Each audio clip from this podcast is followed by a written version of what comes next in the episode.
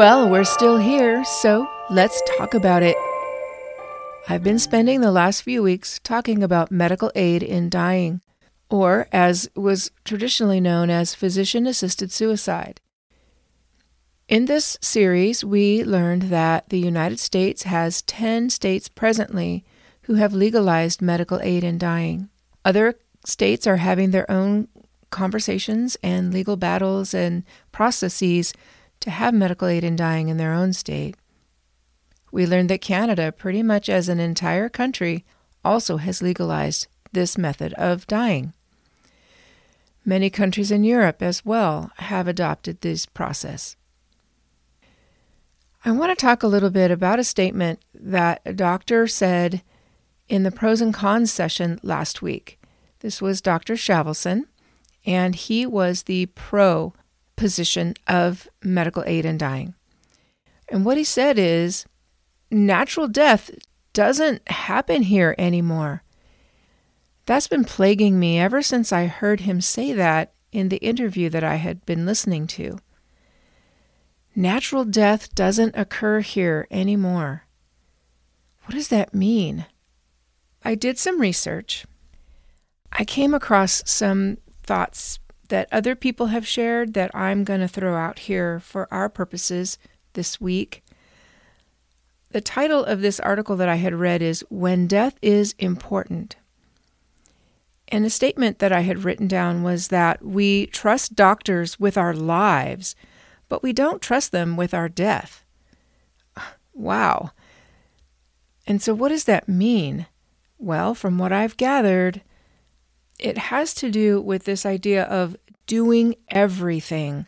We want doctors, and doctors are trained, as we've looked at before, to do everything possible to save life. And we know now that bodies can be maintained on machinery and nutrition uh, by tube feeding, oxygen, by mask, indefinitely. But the question is is there life? In that situation? Even in the presence of an advance directive, sometimes physicians will make every effort to save a life, even though the patients have these documents in place. There's a belief among some physicians that doing quote unquote everything isn't what a patient actually wants. Canada, for example, has begun a campaign called Choosing Wisely. It's encouraging patients to learn about palliative care and other methods to help a person who is terminally ill, who has a disease that really is no longer treatable, or the pain is just so much that they really cannot bear it. But there are options for pain control. We talked about terminal sedation, for example, but also there's so many different avenues that physicians and medical professionals can use to minimize pain and suffering to a much greater extent than has been possible in the past. That might just invite another opportunity to reconsider this idea of physician assisted suicide or the desire to end a life because the life that one might have is not worth living in their present condition pain, disability, we've talked about dignity, independence, and autonomy are often just too much for a person to either deal with the loss of those things or to deal with the extent uh, and the severity of certain symptoms. Normally, what happens is that emergency personnel are called in when a patient is decompensating with oxygen or their life is nearing the end and we see them struggling, we will normally call 911, get this person help right away. On the other hand, palliative care is something that must be invited into our lives. There isn't a 911 for hospice, there isn't a 911 for palliative care providers. This has to be done when we are cognizant and able to make these phone calls ourselves or discuss it with our family members so they know who to contact. 911 is an easy three button push and you're connected immediately. And let's not forget that when we see someone we love suffering, we do tend to want help right away. When one signs on to hospice, you agree that you're not necessarily going to call 911. At least that was with my mom and my dad, my grandmother, and several other family members that I'm aware of who had hospice care. You're almost saying, I agree not to continue treatment because I want to die this natural death that I just read is kind of elusive now in this country. In Europe, they had what was known as the Black Death. It killed 50% of the population. And during that time, people were told to be prepared for death. Lots of people saw death happening around them. During that time, doctors began to interfere with natural death by removing the dying people from society, putting them in hospitals, and to now we're to the point where few people have actually seen a dead body. We've almost sanitized our population from death. The other notion about doctors wanting to do everything is this quote unquote optimism bias that doctors have.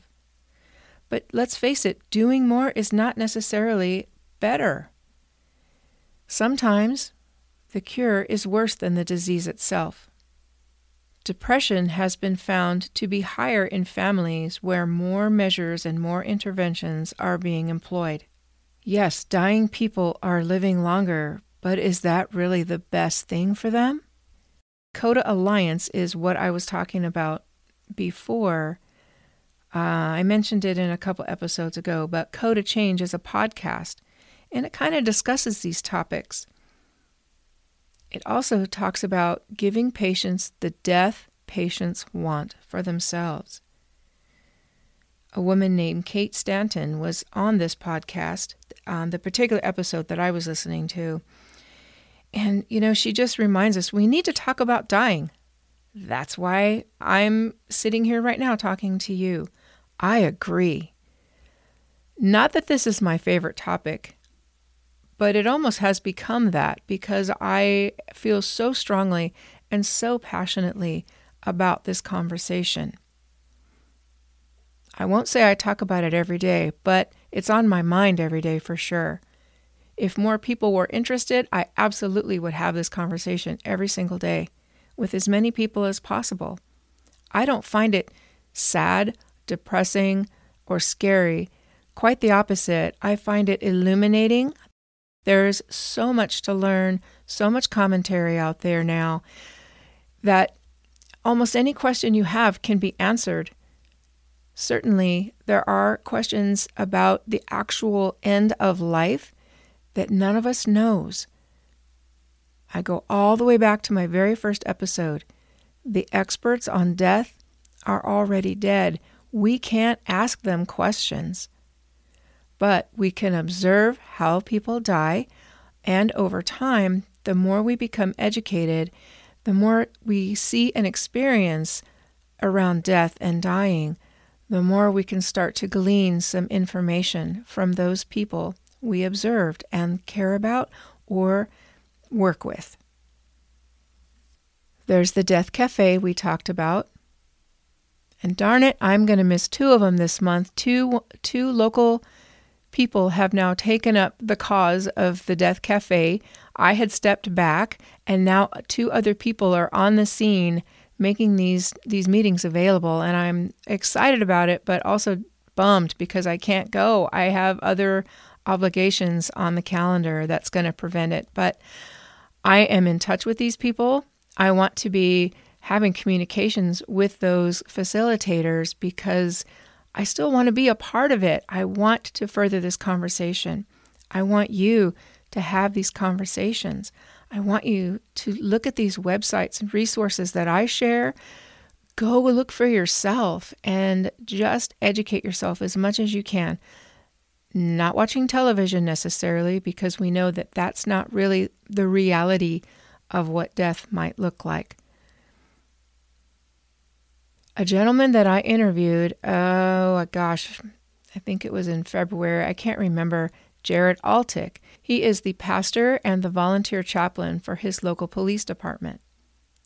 He replayed our interview on his podcast the other day because he wants police officers, or remember, he calls them cops, so he wants cops to also be aware of, you know, having these conversations. They see death sometimes in the in the worst way, uh, tragically, violently. These situations that come up surprisingly, unexpectedly, and often the the people die alone, and the police are the only people on scene who are managing this loss of a human being. Imagine what they must feel. We talked a little bit about it in the interview with Jared. But, you know, I imagine when they face that kind of death day in and day out, shift after shift after shift, it can be depressing. It can be sad. It can be difficult and they may not want to discuss it for themselves and their own families. The other reality with police officers is at any moment, their life can be taken in the line of duty. It's just as important for them to have their family know what their wishes are so that the family can do the work of grieving, knowing that everything that their person wanted is being managed and handled and taken care of. It's just a few less things that have to be done in what is just such a chaotic, sad, it could be numbing, it could be tumultuous, it could be eh, pick your adjective. Really, really tough for the family to handle. So you can see it's just one more population, one more reason to share your thoughts and desires around your end of life. A while back, and many times throughout my podcast in the last year, I've talked about this idea of the good death and what it means, why we even talk about it, why we, we consider it. It's what we want at the end of our lives, whether it's medication, pain control, constant companionship or isolation, every single measure being taken or none at all, all the way up to and including medical assistance in dying, terminal sedation, any of those options that we are exploring uh, recently. I think the other part of this good death is to note what we don't want, but to also to reconcile relationships that are difficult to acknowledge people that we love and will miss, to be able to review our lives and kind of decide did we live the life that we wanted? Did we do all the things we wanted to do? Do we have regrets? Is there anything we can do about those regrets? Sometimes, and probably most times, the answer might be no but it's good to at least review it. I think most of us want to think we have been good people and that we did good things here on earth. And I believe that that can bring about some peace and then maybe even a little comfort or at least few things less to worry about at the end of our life. So we can go gently into that quiet place as we die. As I leave you today, I just want to leave you with these four statements. Um, maybe they're my action statements. I don't know what I want to call them, but I wrote them down as items that I want to encourage. That's the best way to put it. I want to encourage conversation. I want to encourage revisiting this topic over and over as often as necessary or as desired. Encourage self awareness and education around your wishes and desires, thoughts, questions, concerns. And then I want you to check out the facts for yourself. Make sure the people in your life, those important people, know what it is you want, what it is you don't want, what you're afraid of, what you're concerned about. Lastly, pursue reconciliation where it's possible. I keep dancing around, and I haven't actually said out loud this notion of really tough relationships that some of us have. That maybe we shouldn't approach those people or contact certain people because they can be dangerous to us, toxic to us, unhealthy for our psyche or our heart. I am not saying go pursue something that's going to be harmful. There are things we can do on our own in our own mind to settle some of those issues or some of those feelings. I have written letters and thrown them into a fireplace. I have written letters, crumbled them up, and thrown them in the trash. I have written notes and shredded them, torn them into tiny little bits, whatever it is, soaked them in water one time. it was a way for me since it was not a healthy option to have an actual conversation, to even attempt one, that I did my communication this way. I also talk to myself or cry out into the air, cry out to my God about these situations or settings, which I knew would not be good for me, but I needed to say some things. Sometimes it helped, sometimes there were tears, Sometimes it felt empty. For whatever reason, whatever the result, I felt better overall, having at least gotten it off my chest. And I think it helps clear the clutter out of my own head so that I can make stronger, more sound decisions because I don't have that chatter in my brain about these unhealthy relationships, unresolved disagreements, hurts, disappointments. There are many in my life, and I'm sure there's many in yours as well. But if we can take this on ourselves with the letter or screaming out, I was doing that in my car recently as well. Um, just, I don't know why this person and I are having so much trouble communicating. We seem to miss each other in our points of view. And I'm not sure why, but I hope we can get to clarity. And yeah, my windows were up, thankfully, so no one heard me. But it just helps. It's that idea of cleaning the clutter out of my brain and out of my heart so that I can come to some sort of clarity in decision and moving forward for myself. Kind of leaving behind those relationships that no longer serve me or maybe never served me in a healthy way. That's not really what I intended to talk about this particular episode, but there it is, right off the top of my head. I hope that you found something helpful here. I'll have some websites that I'm going to throw into the show notes. Thanks so much for being here. We'll talk soon. Bye bye. Thanks for listening today. You can go to my website for more articles, little news pieces, or a transcript of this podcast. The website is whilewe'restillhere.com. If you'd like to join the conversation, you can send me an email too. Thanks again, and until next time, take care.